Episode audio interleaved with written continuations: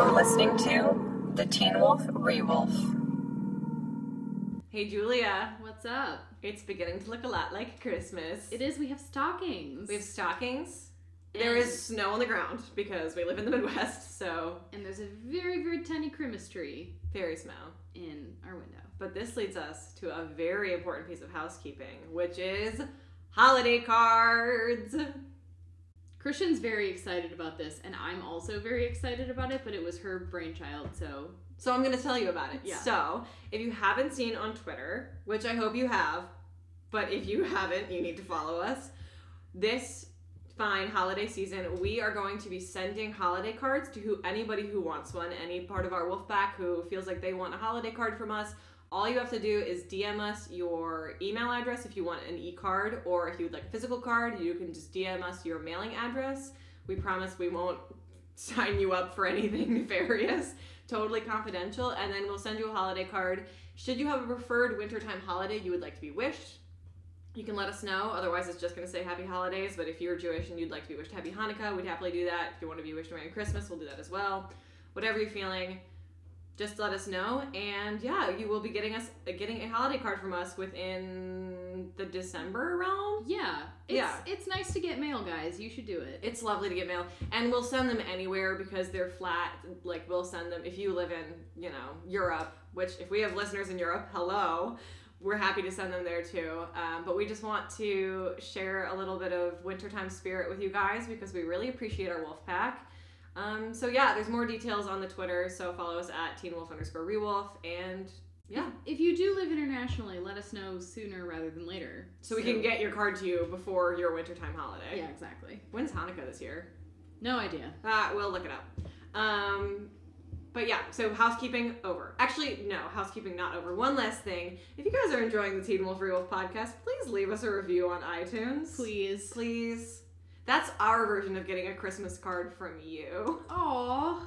Yeah. That was that was real good. it makes me feel just like it's Christmas when I see them. Oh, it sure does. I read them out loud to my mom. Yeah, they're great. Yeah. Um, without further ado, welcome to the Teen Wolf Rewolf podcast, a podcast where two friends think really, really, really hard about Teen Wolf until it actually loops ba- back to us being confused by it again. This was a confusing episode. There's a lot of conflicting motivations going on. I was very confused. Yeah. So We did watch it in chunks, which did not help. um, our internet was having a, a problem last night, but uh, the episode that we watched was season one, episode ten, uh, which is called Co-Captain. Um, it was directed by Russell Mulcahy and written by Jeff Davis and Jeff Fleming, all people names we've heard before. When are we gonna get a woman? I don't know. We had one female. One director. time. Yeah, one, time. Name Um, a woman, Yoga Mat. Name a woman. Thanks, Um, Billy Eichner. Yeah, it is very male heavy, and it doesn't really get better. But one thing that I did notice when I keep looking up the directors of this, and something that I think is worth mentioning, is that all of these people have worked on horror, um, at least a little bit. But like Russell Mulcahy has directed at least one of the Resident Evil films, um, and then there's whoever directed The Purge. So they they were clearly going with the theme, and they had an idea in mind of how they wanted this show to be uh, shot. So. Um, which I highly appreciate because I was I was saying before I think often with teen media specifically genre teen media like the attention that is given to it is generally less so than you would see in like even network television sometimes mhm. because it is seen as like a sort of like lesser like art form Yeah. which is unfortunate because like I am somebody who like really it, it likes engaging with children's literature I took a bunch of children's literature classes in college like it is unfortunate when people treat that as not as artistically sound as things that are geared for adults so when you have all these people who are experienced horror directors coming in to direct a teen show I think that that speaks well of the vision that the Teen Wolf creative team had for the show I would agree. Um, so that's our note on the direction. yeah Of well I mean Wolf. I don't know Yeah.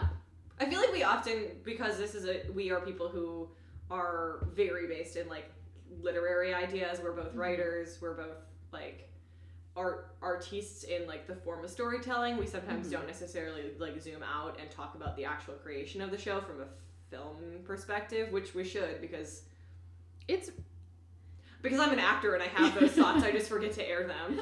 yeah, it's mm, they put a lot of care and attention into the show, and it doesn't always pan out. It doesn't always work the way I think they want it to work, Mm-mm. which you know that happens. But like, it's obvious that the people who are working, who are who were working, because this is happening in the past, um, cared deeply Yeah. about this show, which is you know it's it's nice. You don't want people working on it who are like, nah, it's just Teen Wolf. Yeah, but and I do think that that's how like a lot of shows end up being so bad. Like the A- Riverdale. Yeah, that too. I was actually gonna say like the ABC Family shows play so much into like aesthetic as opposed to content. Mm-hmm. Or the hundred, like they, the hundred didn't listen to their audience and didn't have a clear uh, vision of where they were going, and so they were like, "We're gonna do whatever we want," and it became very terrible. Yes. Um, Teen Wolf takes a while to get terrible, so Yeah. That's which is amazing. it really, really, truly is. Yeah. Um, It. I think most shows, the first season is a write off. Season two through four are amazing, and then season five is bad. I mean, like you can literally project that on every show ever made, and Teen Wolf follows the same thing, which is impressive. it, it really is. hmm Um. So back to the episode, hmm uh, which apparently we're not excited to discuss. Uh, we should go through and do our sixty second recap. Yeah, Yeah. I feel like I went first last time. Dadgummit. So- All right, so let's see how I do. I really am bad at these. Actually, I, was doing really well at first, and then something happened where I just like, Well, I mean, the problem I think is that they cram so much into the episodes, and there's like, in this episode in particular, like the bookends are kind of like eh, whatever, and there's a lot of like emotional heft in the middle of the episode, and you're just kind of like, I don't know what happened yes, because the tone is so all over the place. very um, strange. And also, we're reaching the end of the season, so like a Yeah. lot has to happen in every episode. Yeah, this all. The rest of the episodes happen continuously. Um, Mhm. there's no break, pretty much. Yeah, and, and, this episode also continues from where we left off in the last Mhm, episode. so it starts at the end of the lacrosse game, and with that, you have one minute on the clock. okay, Are you ready? um, uh, uh, yeah, I'm ready. okay, three, two, one, go. So the lacrosse game is over, and Scott is looking for Stiles, who doesn't show up because he was busy getting his ass handed to him at the hospital. And he is at he's in the locker room. He's the last one to leave, and all of a sudden a lacrosse ball rolls towards him, and he follows it. And Derek is in the showers. Ooh, sexy. And well, actually, Scott is the one who's naked for some reason.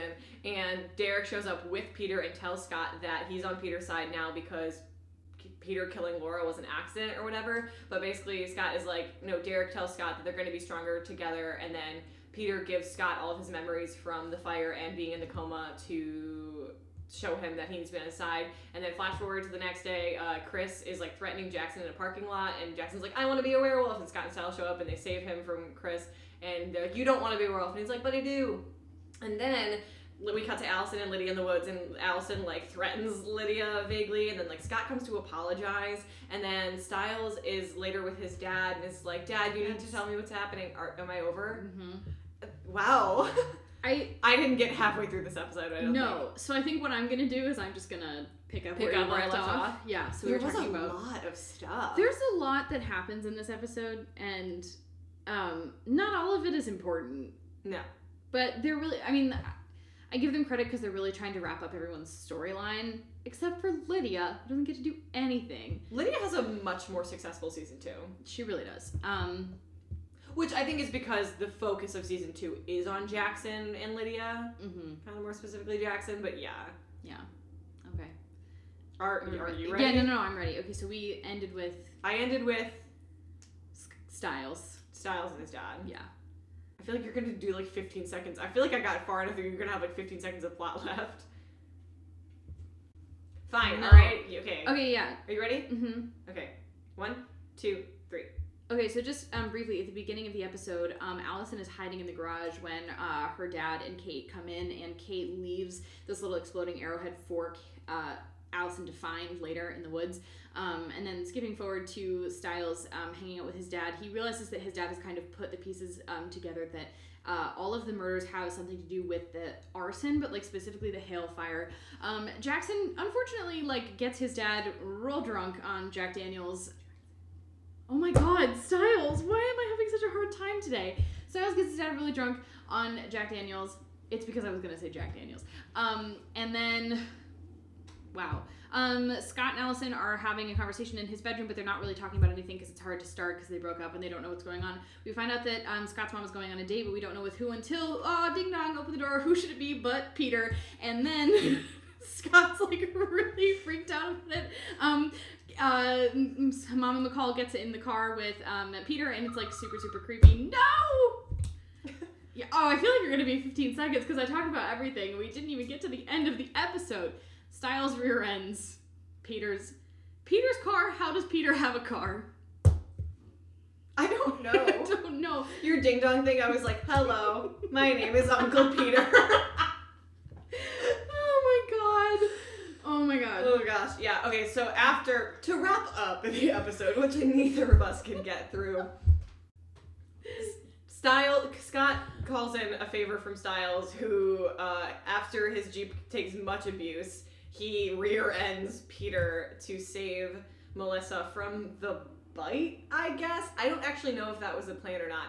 And then we see Jackson has this like really sexy workout scene.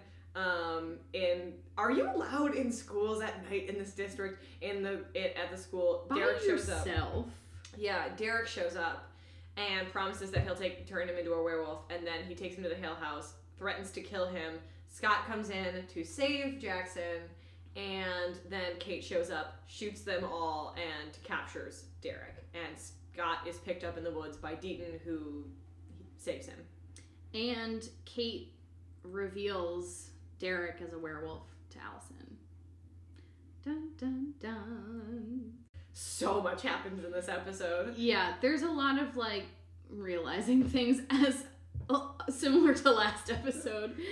Um, Yeah. the year of realizing things. this is the season of realizing things. Yeah. Um, you know, it's interesting that you were saying that they're trying to wrap up all these plot lines, but it almost feels like they're trying to introduce too many at the end of the season. Yeah, I would agree. Which, listen, when you're writing this, when it's the first season again, like the first season is not necessarily a throwaway, but the entirety of a first season of a show is often just a pilot. Mm-hmm. Like it is one long introductory thing, and then when you kind of get to the end, you have to wrap it up, and then the next season can have like a, an arc. Yeah. Some shows have amazing first seasons. Those are anomalies. Those are not Teen Wolf. no. Um, but it's the first season we greatly enjoy. Oh, I love it. Yeah. I always feel like we have to put that caveat out there. and People like, you don't actually like Teen. No. You guys don't like Teen Wolf? No, we, We love love Teen Wolf, and that's why we're talking. If we didn't like Teen Wolf, we would not have this podcast, or care that it gets bad, or care about the bad parts about it because we love it. We're We so it invested. Yeah. Clearly, Clearly. over invested. Ah. But Um, let's break into this episode where Okay. so much happens. We watched this episode through the theme of risk, of which there is many. everyone is really shooting their shot in this episode Yeah, To- shots shooted. to uh to find to like figure out what they don't know. Yeah. Um And Yeah. a lot, and some of them did it in ways that were threatening to their relationships with people. Some of them did it in ways that were deeply threatening to their lives. Some people's lives were almost maybe ended. So let's break in. What is what do you want to talk about first? Who do you think takes the biggest risk in this episode? Um. Well, hmm. I think Jackson probably takes the biggest risk. And I say that because he knows what the consequences are going to be. And I guess whatever stupid part of his brain is like, yeah, I still want to be a werewolf. He's such a ding dong. He's so dumb. Um, and like, it, it doesn't matter what Scott tells him, Jackson still wants to be a werewolf. To the point where he goes out into the middle of the woods with Derek, the man who like clawed into his neck, which caused him, like, gave him hallucinations and like claws coming out of his mouth. Like, it's. Derek is not a man that Jackson would trust but he goes after him anyway because he wants so so desperately to be a werewolf. It's interesting because I think that, and we get called out on this sometimes when we say characters are dumb.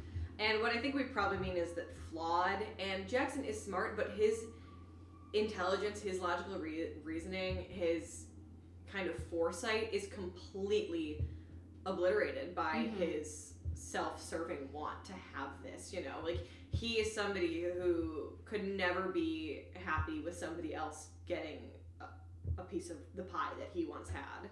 Yeah, and I I think there's something that Derek says at the end of this episode, which I think is really astute and is a really good analysis of Jackson as a person, um, because he is trying to murder Jackson. Unclear, um, but Jackson is like crying and saying, "I'm not afraid of you," blah blah blah, and Derek says, "I bet there has never been a day in your whole life when you haven't been afraid of something." This was a good episode for the one-liners. Yeah, it really was. Um, Which I love that because I think I think when we did our first character analysis in the first episode, my biggest thing about like why I don't necessarily forgive Jackson for all of his bad behavior, but am engaged in why he does sort of really atrocious things is that he is somebody who is deeply insecure and Derek reads him for filth on that front. Jackson Yeah. isn't afraid of his life for his life like Scott is. You know, he's not afraid of big picture things. He is somebody who cannot stop thinking about how other people are perceiving him, mhm. which let me tell you, if you're in high school, no one's thinking about you because you they, everybody is too busy thinking about themselves. But Mhm. that is what Jackson sees, and I mean that's what Derek sees of Jackson, and it's also because Derek understands that on like a fundamental level. It's how he can manipulate Jackson at the end of this episode. Derek is super manipulative and he knows yeah, he knows exactly how to prey on Jackson and he like I don't know, actively negs Jackson Yeah. um and makes him feel worse about it than he already does. Um and something I think Scott really tries to impress like the danger uh, to himself that has happened because he is now a werewolf, but I think Scott also understands that he has a responsibility for other people now. And he doesn't really try to impress that upon Jackson. And I don't know if it's because he's just like not thinking clearly or if he doesn't think that Jackson would respond to that argument. Because would Jackson care that his becoming a werewolf would impact the people around him? Like, I don't know. I don't know. Well, I it's funny because he kind of actually does. In the scene in the parking lot or where they come in to kind of rescue Jackson from Chris, Mm-hmm. uh Scott says, I will have to be like responsible for you, like I'm now responsible for everybody, and then looks at Stiles and Stiles says, It's like, why are you looking at me? But like and I think that it's an unspoken understanding that like now as Scott is the one who is like the sort of strong the strength in their relationship, he is looking out for Stiles Mm-hmm. and that is like a gentle nod to Jackson to be like this like I if you care about someone they are now your responsibility because of this and like they're your responsibility anyway because you care about them but I mean like in a life or death sense yeah. um but back to, to Derek because I want to talk about the risks he takes in this episode the initial risk is it's almost like out of character but also when you consider the things that he has gone through in this season and it, and everything before Trusting Peter. trusting Peter Yeah. trusting Peter and lying to Scott about why he's trusting Peter it's interesting so what are, what are your thoughts on this because I know you love talking about Peter. I love Peter. He's such a good villain. Um I will say and, and again, this is part of my problem with Derek throughout a lot of this season is that so many it's such it had wow. Can't talk. Um it's so hard to get a read on his character because he he'll do one thing and you're like, okay, that's Derek. That's his motivation. That's why he's doing the things that he does. And then he'll do something else and you're like, wait, just a minute.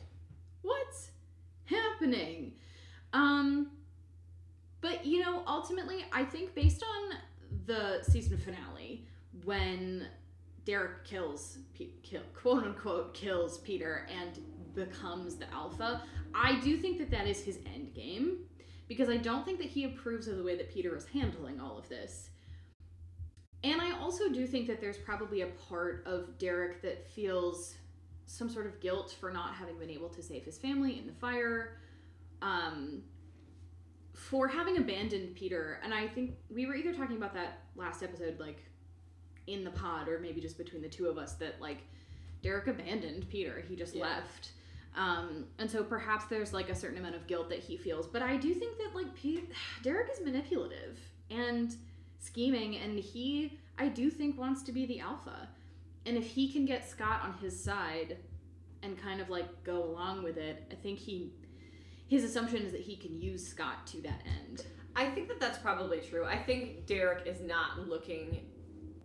I think Derek is for sure looking past Peter's revenge plot, but I think he is the biggest risks he risk he takes is in not trusting Scott enough to like Mhm. let him in on that because if he has Scott on his side, you know, if he like nudges him into the plan, how this all eventually unfolds or how Derek sees it unfolding, like, hey, if we trust him now, we can turn on him later, which Mhm. is like classic trope. Yeah. Um, I, it is interesting to me how, yeah, the biggest risk Derek takes is trying to be a one man show. Well, Which of course he would because he's somebody who has been abandoned by everybody who has he's Mhm. ever trusted, either because they have been killed or because they have killed them. So it's it's interesting. I think it's risky. I think it plays into like the kind of few solidified instances of his character we see in this season, but I also think it's completely stupid. It's very stupid. And what I think is interesting is that Scott kind of replicates that idea to much more success in season two when he really fucks with Gerard and doesn't tell anyone that that's what he's doing and Mhm. kind of like lone wolfs it. But he's still being a team player in a certain sense, but he doesn't let Derek in on that at all. So it they kind of mirror each other in that sense. A little bit. I- what I think is different about the kind of Scott getting, you know, the overhand on Gerard is that it is as like an act of selflessness because it is for like a greater good, whereas like Derek is doing this for personal gain. Oh, Derek is It's- the selfish. Yeah, like I hate talking about Into Darkness because it's the worst Star Trek movie and we have really strong feelings about it. But when I think about this, I think about the scene where Khan gets them onto the big other starship. I don't know what it's fucking called. Not the Enterprise. and Scotty asks him, "Is he helping us?" And Kirk goes, "No, I think we're helping him." yeah. That's how I think it is. Yeah. Derek schemes. Schemes. Mm. And Peter schemes, and everybody's just scheming. Yes, Yeah, and schemes require risk. So what is our next they sure interest? do. What is our next element of riskiness of somebody taking a risk that we want to talk about? You want to talk about Allison Argent? You have a lot of feelings. I do. Yeah. Allison is not a major component of this episode. I mean, she kind of serves to move other things along a little bit, um, which of course she's a woman, so. Um, also, uh, she and Lydia both look amazing. oh yes, They look incredible. Yes. This, Yes. Um.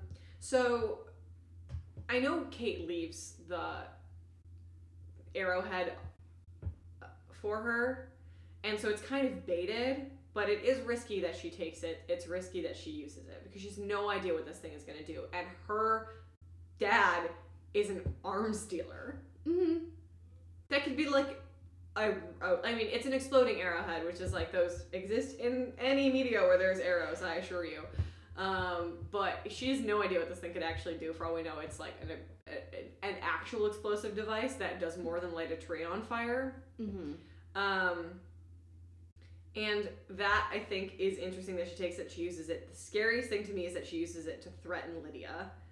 She's risking her friendship with Lydia in Yeah. that scene.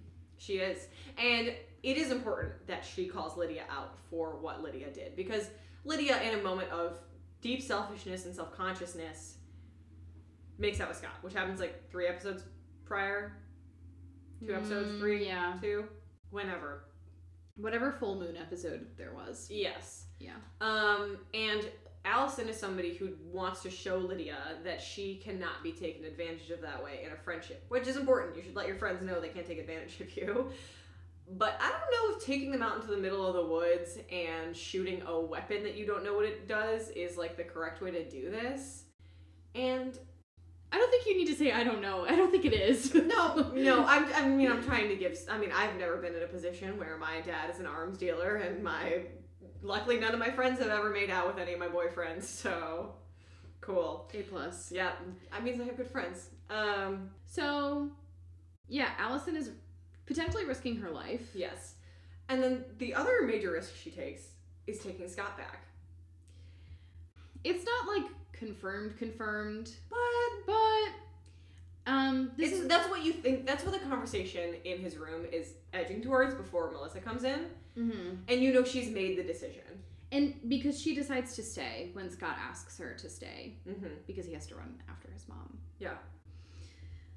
Oh, Allison Argent. She's complex. It's funny because a lot of people, when we first started this, were like, well, what do you think of Allison? And it's amazing to me that so many people thought she was a Mary Sue. Allison. No, Allison has a really strong moral code, and I think I mean, and I completely lost my And you think that my train of thought. Allison has a really strong moral code. Allison has a really strong moral code and she sticks by her decisions. She's not someone who can like easily be pushed into like, oh, I know I said that, but Mhm. I didn't really mean it. Like she really believes in the things that she, She believes in. believes in. To the point where she's willing to cut out people who do not believe in those things. Like, that's why she threatens Lydia. Yeah. Um, and there is a moment at the end of this episode where Kate, presumably against Chris's will, um, shows Allison Derek tied up, about to be tortured in his wolf form. Um, currently being electrocuted because that's how they keep them in their wolf form. They just like up it for the torture. And you can see in Kate's eyes that she is like so jazzed to show Allison the werewolf they have in the basement. Whose basement? Mm, not sure. Because it doesn't look like They go back there a lot, though. I, just, I don't know. basement. Yeah. I think it's the Hale basement, to be quite honest with you. Oh. Yeah. Two Um. All right. I don't know why that warranted it, to be quite honest with you. But um, no, and and you can see very clearly that Allison is horrified. Yeah. Like she, Kate is so excited, and Allison is just like rocked to And later we do see Allison does adhere, like she does sway to, to Kate's side for a little bit. But she can't stay there, you know. It is Mhm.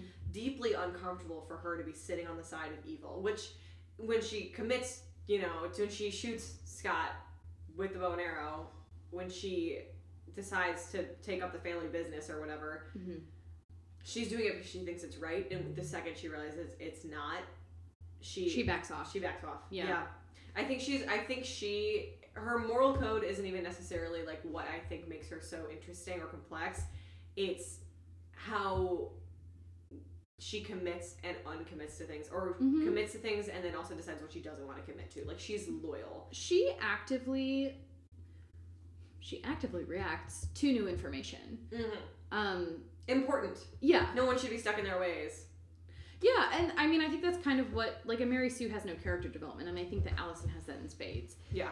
Um, yeah, She's very important. I lo- I love Allison. Like, there's not enough there's not enough women on this show, and I think that she holds her own. And She does, yeah.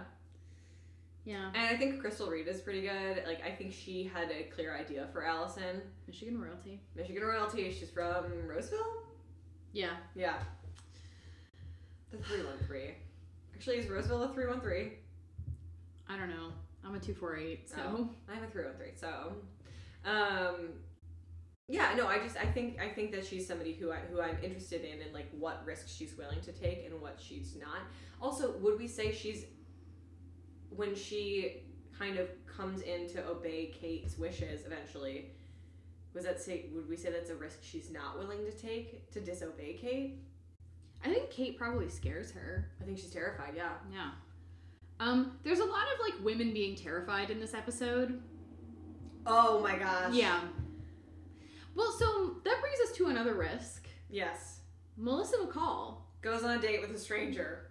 a complete stranger. Who is Okay, Peter? Who is but Peter? even if it wasn't Peter, I would have been like, drop your pin, I want your location, whatever. Like, Yeah. Um first of all, I have no, I'm gonna say that for my questions. Um well, there's a really sweet moment where Scott and Allison tell Melissa that she looks really beautiful. mhm. and she's like so excited to go on this date and in the car, you can just see how like viscerally uncomfortable she is as they like keep driving and she thinks that they missed the turn for the restaurant and he parks in on a dark side street. But I don't think it's really a side street because when Stiles runs into her, there's like a line of cars behind No, I just him. think it's like- dark outside and Yeah. they're on a street and he pulls over. Yeah, and like she drops her phone because she's so flustered, and it's not because she like thinks he's cute. It's because she's terrified. Because she the scariest part is when she says, I think you missed the turn. mm-hmm. Because if you're in that position, if you're a woman, you're like, I'm being kidnapped. Yep. That is the automatic. It's the point where like I have seen this episode many times. I know she's okay. I know what happens, and I still like my muscles tense for like because oh gosh, I can't handle it. And you know, I, we were talking about eighth grade the other day, Yeah. the Bo Burnham movie. Should have won Best Picture. Should have won Best Picture. I truly have never felt so un- uncomfortable, but also seen while watching a movie. Yeah. But there's a scene where she, uh, Elsie Fisher's character, I don't remember her character's name, I don't remember. is either, but- in the back of a car with a boy who's older than her, and the, in instantaneously the power dynamic makes you want to Mhm. scream and turn the TV off, and that's how I felt watching. And also, nothing bad happens to Elsie. Yeah, Fisher, like, but still. you know that it's traumatic for her, despite Yes. the fact that like quote unquote nothing happens to Yes, her. Like it's nothing has to happen for it to be Yeah, dramatic. Exactly. Listen. Yeah. Um, but Melissa's like so uncomfortable, and that's so sad because she talks to Scott about how it's been like the first time in a long time that she's gone on a date with someone. she put herself out there. Yeah, which is scary. Which is so scary. That is a huge risk to take. yeah, Even to say yes, a huge risk to open yourself up to somebody, even being in a position somebody ask you on a date. Like, yeah, it's really risky, and she does not reap any reward from No. having taken that risk. and it's so funny because she is, ends up so angry with Stiles. And At- she has no idea that he saved her life. No, I actually, no, she does, but she like, does. yeah, But I think sh- there's something about Stiles interrupting that moment that makes it clear that this was all a waste, yeah. which is sad. Because I think she's very lonely. I think so too, and I think that she becomes less lonely when she gets to like actually be a part of the wolf pack. Yeah. Um, and God bless, because Melissa Ponzio is such a, a treasured addition. Can I also say, Um, very important to me that the sheriff and uh, Melissa never got together. I really wanted them to. No. I know. It's like they never introduced vampires on this show, but I always thought that it was super logical that they would get together. Thank God they never introduced vampires on this show. Oh I don't know what I would have done. I would have Um, quit watching. And the thing is, like, we here at the Teen Wolf Rewolf love vampires. We sure do. But that would have been that. That is jumping the shark in a way that I would not have been prepared for. Yeah. Um I think the final risk No, we have a couple more in the oh okay well before we. go. I know we have to talk about the the final risk, um, because the final risk. The final risk. No, we have something that we really want to dig into because it is ugh so much. Mhm. Um, but I kind of want to talk about was well, there's a couple. Mhm. Um, first, let's talk about what Chris is risking in accosting Jackson in this parking lot. Which in the scene, he definitely has the upper hand, power dynamic wise. Mhm. But he's acting on a theory that has little to no proof, and we've already talked about why, like the reasons why we think that they should know better that Jackson isn't the other beta. It's unrealistic. It's unrealistic. He still has the scars. He is not showing anybody any like extreme abilities Or you know, aggression. whatever, or aggression. Like there is so much to tell them it's not Jackson, and he's going on like a hunch. Mhm. To the point where he puts something in Jackson's car to disable it so he can like get close to him. Yeah, Um creepy. terrifying. Yeah. Do you know what I think it is though? I think that Chris desperately wants Jackson to be to be the beta because he doesn't want it to be Scott. I think you're right. Because he knows that Allison loves Scott and he doesn't want to have to be the one to break that news to her and he doesn't want to have to hunt Scott. Like I also think after the conversation that they have in Mhm. the previous episode, where Scott's like, everything I do, I do to protect her, that would really I upset his worldview if Yeah. it was Scott. Yeah, it really would. And I because we talk about how Chris is so smart and he's a Ravenclaw. Um I don't think that I think if he like really dug inside himself and like his werewolf hunting brain and everything that he knows, I think that the trail leads to Scott. But I think one possibly he wants to lead Kate off of that track and wants to indulge her theory that it's Jackson because he doesn't want Kate going after Scott. And- Interesting, because and- I don't necessarily know if he would be doing that consciously. he could be doing it subconsciously um, Okay. because well it's that whole problem of like chris doesn't really trust kate but he doesn't call her on her bullshit either No. so and then kate is doing so much in this episode to directly defy his wishes Yeah. regarding allison Yeah. chris argent what a man what a man Stop. I mean, like when Chris Argent can just be like sexy dad number five in the show. Actually, sexy dad number two because sexy dad number one goes to Linden Ashby. Oh my god. Um, Always. Yes. Uh, he is when we can finally be on his side. And when he is somebody who is like quote unquote reformed and like is still dealing with his past prejudices but working so hard to work against them, it's becomes so easy to root for him. And when he's doing this, and you know he's not acting to his highest intelligence, and we don't even really trust Chris in the next season either, I may add, he does not get any kind of good until season three. nope He starts to plant the seeds of somebody who you might want on your side. Yeah Yeah. Because well, because the thing that they do in this season is they bring in Kate to be opposite him because they're the only two werewolf hunters we actually get to know, and then Gerard. and Oh, in this Gerard- season. Yeah. in this season, and then in season two it's Gerard. But like season three and beyond, there's never really a heavy presence of another werewolf hunter to like be diametrically opposed to Chris. Gerard does come back. He well, I hate him, and I'd rather not talk about him. Oh my god, that's not. No, I know. the point that you don't like him. It's that No. he does come. But no, we don't see more instances of, Of- werewolf hunters. Yeah, and like Chris trying to be corrupted back into the I, why do I want to say the pack? It's not the pack, like the code and the and the Mhm. werewolf hunting. And so he he is able to distance himself and like move away from that tradition. And so it takes him a while. But I think but that makes sense because he's grown up in this and he is like not the leader because his wife, I guess, is the leader, but like he's in charge. I don't know. Yeah, no, I know, I understand, but Yeah. he does he does take a risk. It's maybe not the the most risky thing anybody does, but it is important that we acknowledge that. But then I also want to talk about the risk that Kate takes, Mm-hmm. and that she goes against probably Chris's wishes and tells Allison about Derek or shows Allison Derek, which we don't really have to hash this out very much because we've already mentioned it. Mhm. But I think that this was her first step into attempting to indoctrinate Allison into this kind of life that she lives away from the rest of the code because Mhm. like the whole no killing young people the whatever like there is like um a sort of nuance to the actual code that is not necessarily as evil as could be it's evil let's be honest but Yeah. there's rules in how you execute these things, um, which Kate clearly doesn't adhere to, but wants Allison to follow her path as opposed to her father's. And I think that she takes a risk in showing her Derek because it clearly upsets Allison, as we said. Mm-hmm. And she, we don't see her follow Allison out into the woods. We only know, we watch her from the doorway as Allison takes the arrowhead, but Kate doesn't know for sure that Allison went out and fired it. Mm-hmm. I don't think, because we don't see her, there's nothing to indicate that she does know that. Mm-hmm. all she knows is that Allison like picked up the arrowhead. She's mentioned that like she wants to be strong and she wants to be powerful. And Kate's like, "Oh damn, I can give you that." Yeah, Um which is how you get end up in a cult, by the way. yeah.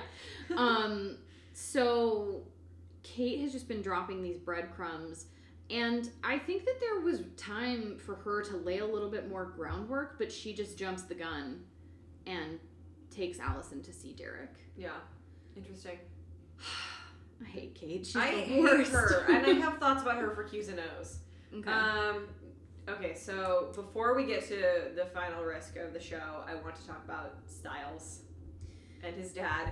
In one of the most heartbreaking scenes in Teen Wolf, it is so emotionally rich and uncomfortable. It's very heavy in comparison to the rest of the episode. It is. Um, so Stiles, when he gets home, his dad asks him to asks him to pour him a shot of whiskey. Um, which is clearly iced tea. which is iced tea because it foams. and the props department. Props department, you should have had an extra bottle of unfoamy Arizona iced tea. uh, but um, they didn't. Yeah. Which is like how, like, yeah, anyway. Um, Stiles pours him a full glass, which, by the way, if you're drinking something and you expect it to only be like two fingers of whiskey and it's a full glass, you'd be like, my glass is uncomfortably heavy. You'd look, right? I mean, I think part of it is that, like, the sheriff Drinks. drinks and doesn't want to think about the fact that Stiles knows he drinks. yeah.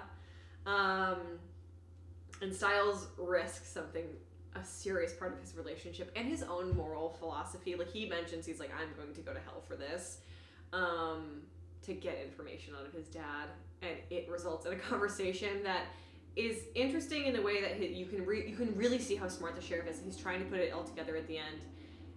But what's really really awful is that what Stiles does to get him to be honest about one thing makes him honest about things that Stiles doesn't necessarily want to hear. One of Mhm. which is said he says, "I miss talking to you," and Stiles kind of blows him off on that one, which makes me mad. But it is important that it's said. And the other is that I really miss your mom, Yeah.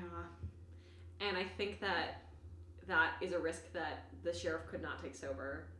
I don't think that I think they have a very very strong emotional bond. They're very open with each other, but we never really hear them talk about his mom. Not even until really season three, um, about what happened to her or like their relationship.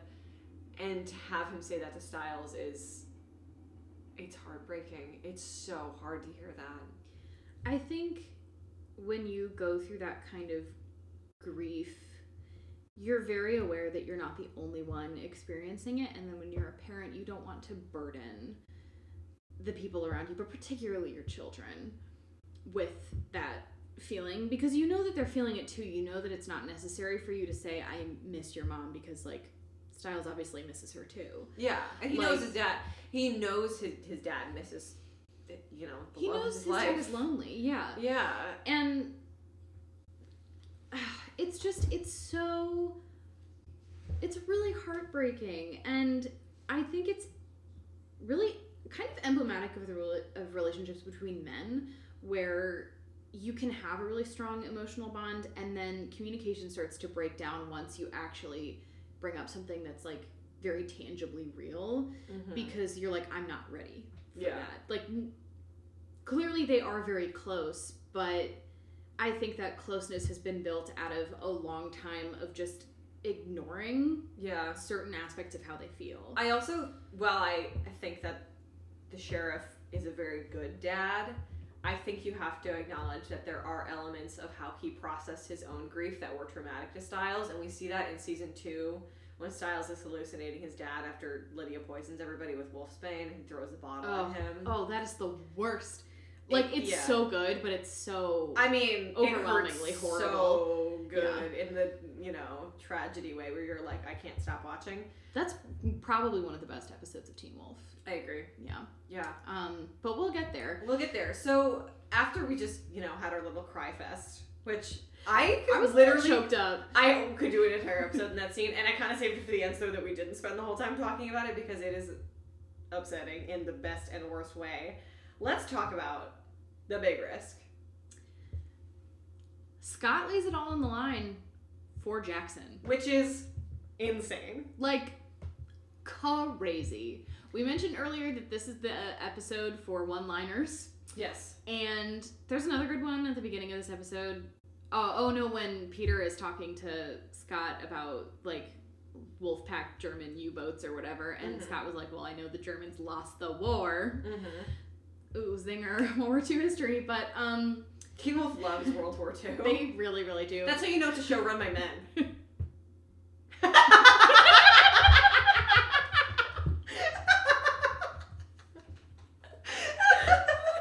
no, that's so real. yep. That's so real. Um, but okay, so the lead up to this is that Jackson, for whatever fucking reason, still wants to be a werewolf. And Derek picks him up at school. Let's go for a ride. Takes him to the Hale house and is like, everything you want is just behind that door, like some crazy ass Willy Wonka shit. And Jackson goes through the door. and Derek has that whole thing about how you've there's never been a day in your life when you haven't been scared of something. And then is he gonna eat Jackson? I don't know what's gonna happen there. I don't know. Yeah, it's really unclear. um, but like something bad is going to happen Uh-huh. to Jackson, and you know, I mean, again, Derek is like really tearing into him, being like, no one cares that you drive an expensive car. No one cares that you have perfect hair. Gay. Um,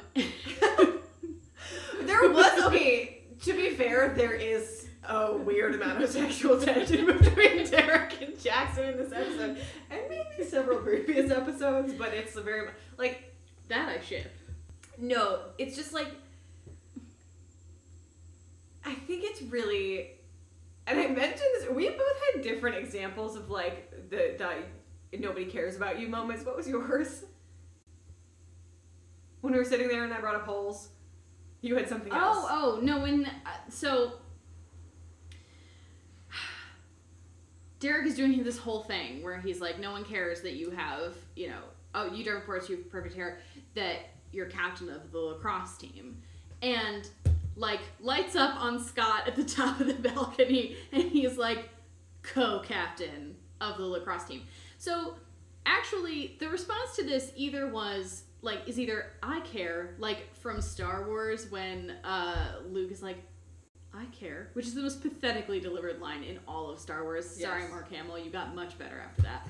Um, but your response to that was, Uh, there's a scene in Holes, the best Western movie ever made. If you like cowboy movies, let me tell you, Holes is the only good one. I'm that's maybe a lie. it's it's for sure a lie, but we can talk about that later. Yeah, we'll, we'll hash it. But in Holes, after Zero runs away, um, Sigourney Weaver's character name, the Warden, sure, is like, we need to delete all of his files. And Dr. Pendanski says, no one is going to come looking for Hector Zeroni. No one cares about Hector Zeroni. And Shia LaBeouf, Stanley Yelnats comes in and is like, I do Oh. you know, which is the same thing that kind of happens, with which is what happens. But I wish that Scott had said "I care," but instead of being like co-captains, because that is just the manly way of saying. Okay, but first of all, co-captains is hilarious. Second of all, Sigourney Weaver's mo- name in that movie is Fingernails McGee. Dude, when she scratches Jon Voight's face, oh my god! it's like hot and scary. I'm telling you, it's it is the perfect children's movie. um, yeah, but so We're doing a holes bonus app. so Scott like leaps off the top of the stairs to get at Derek and save him from whatever he was gonna do to Jackson. Again, super unclear. Mm-hmm. Um, and so Derek's like, you know, god damn it, now I gotta fight Scott. And then someone, Kate, starts shooting yeah. at the house. And there is a moment when so Scott gets shot multiple times, and they the camera flashes onto Derek's face, and you can see his oh no, I actually care about this kid Yeah. face. Yeah. And he says, Scott, go. But Scott is so willing to destroy anything he has with Derek. He's willing to die for Jackson just on the basis that he knows that it's his social responsibility. Not even that he cares about Jackson that much, which he does, but it's not it's not like risking your life for Stiles, which he would do it like emotionally inherent. Mhm. This is something that he's doing because it is just. That and way back at night school when Scott considers Jackson as part of his pack. Mm-hmm. That's like so deeply like mm, in him now. Which is not really a concept that becomes fully realized until later on when Scott like becomes an alpha. Um, Mhm. and he like genuinely does have a pack, but like kind of from the beginning, that's his pack Yeah. of humans. I think if But- Jackson had stuck around too, he would have been not like second in command because that would probably be Stiles, but would Yeah. be the opposing strong force Yeah. in the pack. I agree. And so it makes total sense that Scott would do that. And I mean it they're doing everything they can to lay the breadcrumbs of Scott's a true alpha. Yeah. Although, do we think that that's what they were considering? Probably not. I don't think anyone No, I don't who think- writes for the show thought beyond anybody- season one. Yeah, because they were like, this will be canceled. Yeah. Which, thank God it wasn't. Um, Kind of unfortunate that they were thinking that way because a lot of there's so many like loopholes in the mythology. Are some plot holes I am happy to ignore, but sometimes I'm like, Did you think about minute. this at all? Nope. No. So, we've talked about all the risks that happen in this show, of Yeah. which there are many. Would you like to ask some questions or offer some observations? I. What do we usually do first? Questions? Okay, so my first question. Hear me out. Okay. Why does Melissa not recognize Peter? I understand that he had burns on half of his face, but I don't think that that makes him unrecognizable. And clearly, she's been in his vicinity if he could send a text from her phone or from her computer or what. One, I think the nurse did that. Fair.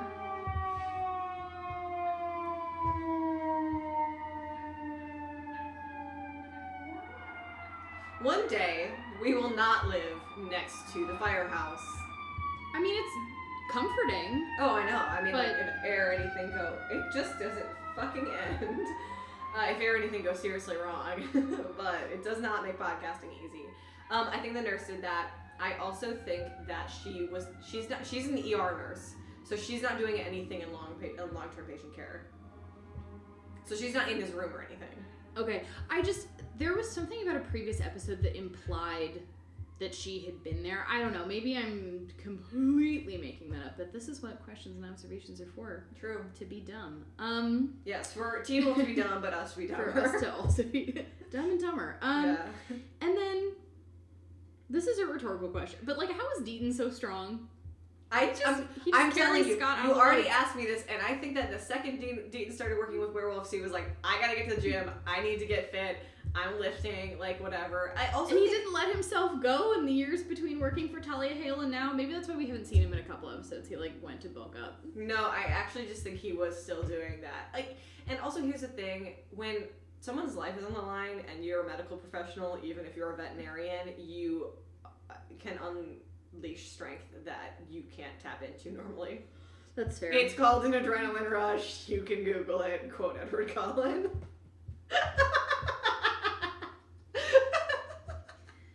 cold ones. Anyway. Um, was that was that the last of your questions? Yeah. Okay. My only question was, was Derek trying to kill Jackson? Okay. Yes so, or no? No, I don't even want a long explanation. Yes or no? Was that the plan? But I really want to know what listeners think of that. Yeah. Because I can't figure it out. What was he going to do? Yeah, I know. Because And once Jackson was dead, what was he gonna do? what was the plan? What was the plan? Was he just going to incapacitate him long enough for Peter to get there? Like, I, there. Oh, Derek makes no sense No. sometimes. No. Okay. Well, I'm happy we're both confused on that. And if you have thoughts, please submit Please, them to our Twitter. Please tell us. Also, if you guys ever have questions, questions and observations about an episode that we, you know is coming up, tweet them at us because we would love to have them on the show. yeah, So it's not just like the Christian and Julia echo chamber. that's what it is 24 7 in our apartment. So we welcome Yeah. some outside. Some outside some Influence. influences. And Yeah. then, do you have an observation? Any? I have a couple actually. Um, Mhm. this is the first instance of the memory clawing, yes. um, where a werewolf will stick his claws into the neck of someone else, usually another werewolf. Memory claws alone in the shower. I am quitting this podcast. I'm done. Um, yeah, it's. I mean, it's basically the Teen Wolf version of the Vulcan mind meld. Um, But way less sexy because there's blood and involved. far more painful. Yeah. Um, but it, it becomes a recurrent theme. And there's no face touching. The sexiest part about the Vul- Vulcan mind meld is, Is the face touching? Oh yeah.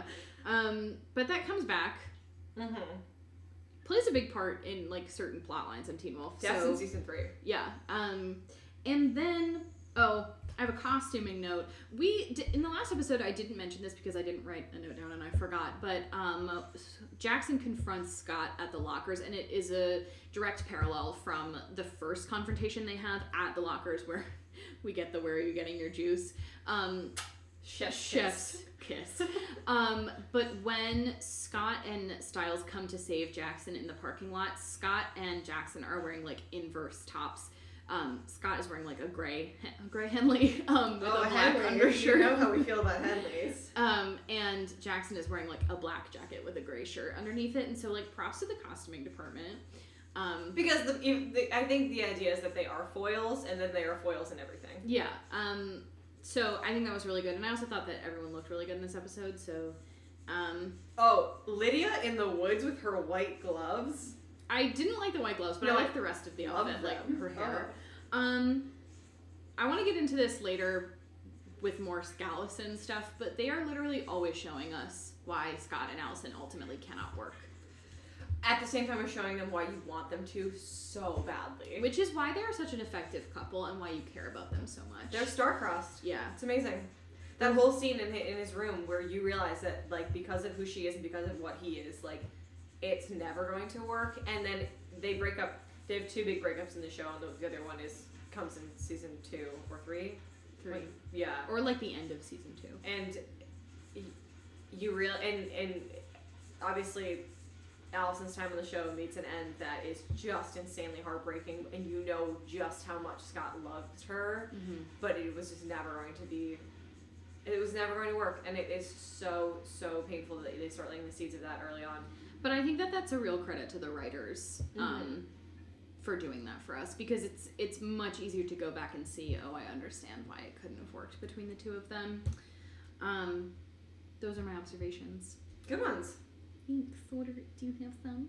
um okay so in the lacrosse game or at the beginning of the episode danny basically forgives scott because scott like kept passing him the ball in this lacrosse game and danny is canonically the goalie so if scott is passing him the ball we have like a real big issue. There's nothing more embarrassing than when you're watching a sport and someone scores an own goal. Yeah. Yeah.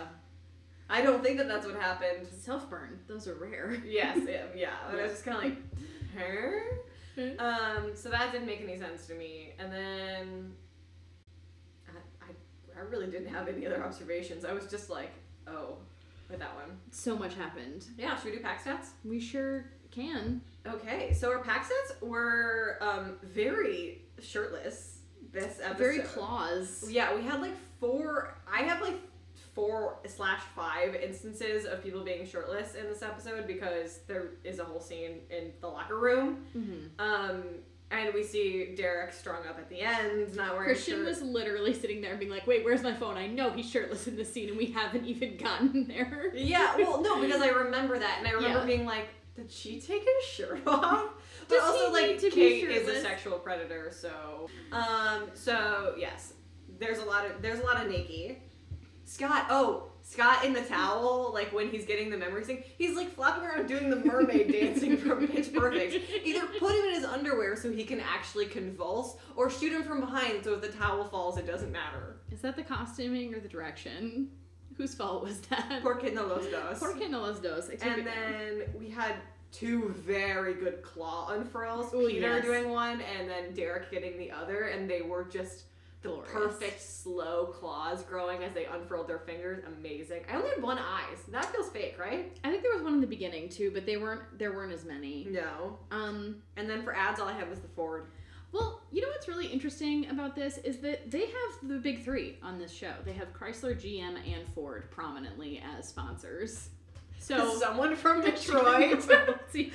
so this show is Michigan royalty. yeah, and then also, I mean, Jackson's Porsche doesn't count, but like, No. Uh, Peter's driving a Ford. Um, They mention Hondas, but Yeah. they shit on them. they do. Um, Stiles drives a Jeep, which is made by Chrysler, and then um, I did not know that GM makes Chevy. I think I did know that in like the dark recesses of my brain, but yeah. So the big three Yes. are represented. hmm If you're not from Michigan, the big three are those car companies. Oh yeah, Yeah. and not like whatever else the big three is in anywhere any other media. Um, yeah, that's all I had for pack stats. Who is your alpha of the week? My alpha of the week is Scott McCall. Mine too. And we knew that it was only going to be him yeah. because everybody else does stuff that's like a little sketch in this Real episode. shady. I also think that like Tyler Posey, I I think acting wise, kind of struggled to find his footing on this show, and I think he does a really good job in this episode. Yeah, I think it's really hard. I think Scott is also a hard person to play. Scott's a Mary Sue. Scott's a Mary Sue. Yeah. Yeah. Huh.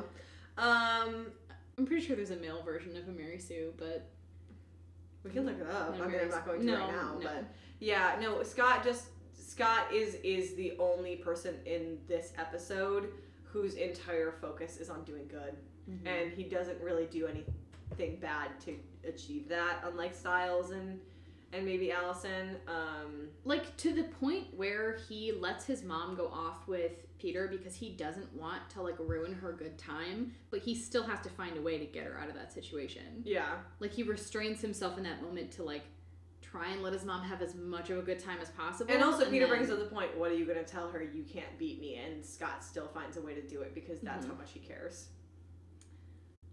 what an angel. We love him. You know what, We Mary really Sue or not, Alpha of the Week. Yeah. Don't don't let it be said on the internet that we don't like Scott. We love Scott. We love him. yeah. Alrighty, I think that about wraps it up for this episode. If you like this episode, as I mentioned at the beginning, please feel free to leave us a review or rating on iTunes. Tweet at us. We love hearing from you guys. Um, if you ever have questions or affiliations, thoughts about Teen Wolf, if you want to just fangirl out with us, totally welcome to do it on both our Twitter, which is at Teen Wolf underscore Rewolf. That's also our Instagram handle, and from there you can follow our personal Twitters and Instagrams should you feel so inclined. We also have a Tumblr that I'm starting to do more on, I promise. That's just at Teen Wolf Rewolf. And again, if you would like a holiday card from the Teen Wolf Rewolf podcast, please DM us on either Instagram or Twitter your address or your email address if you would prefer an e card. And we'll make sure you get them with personalized note.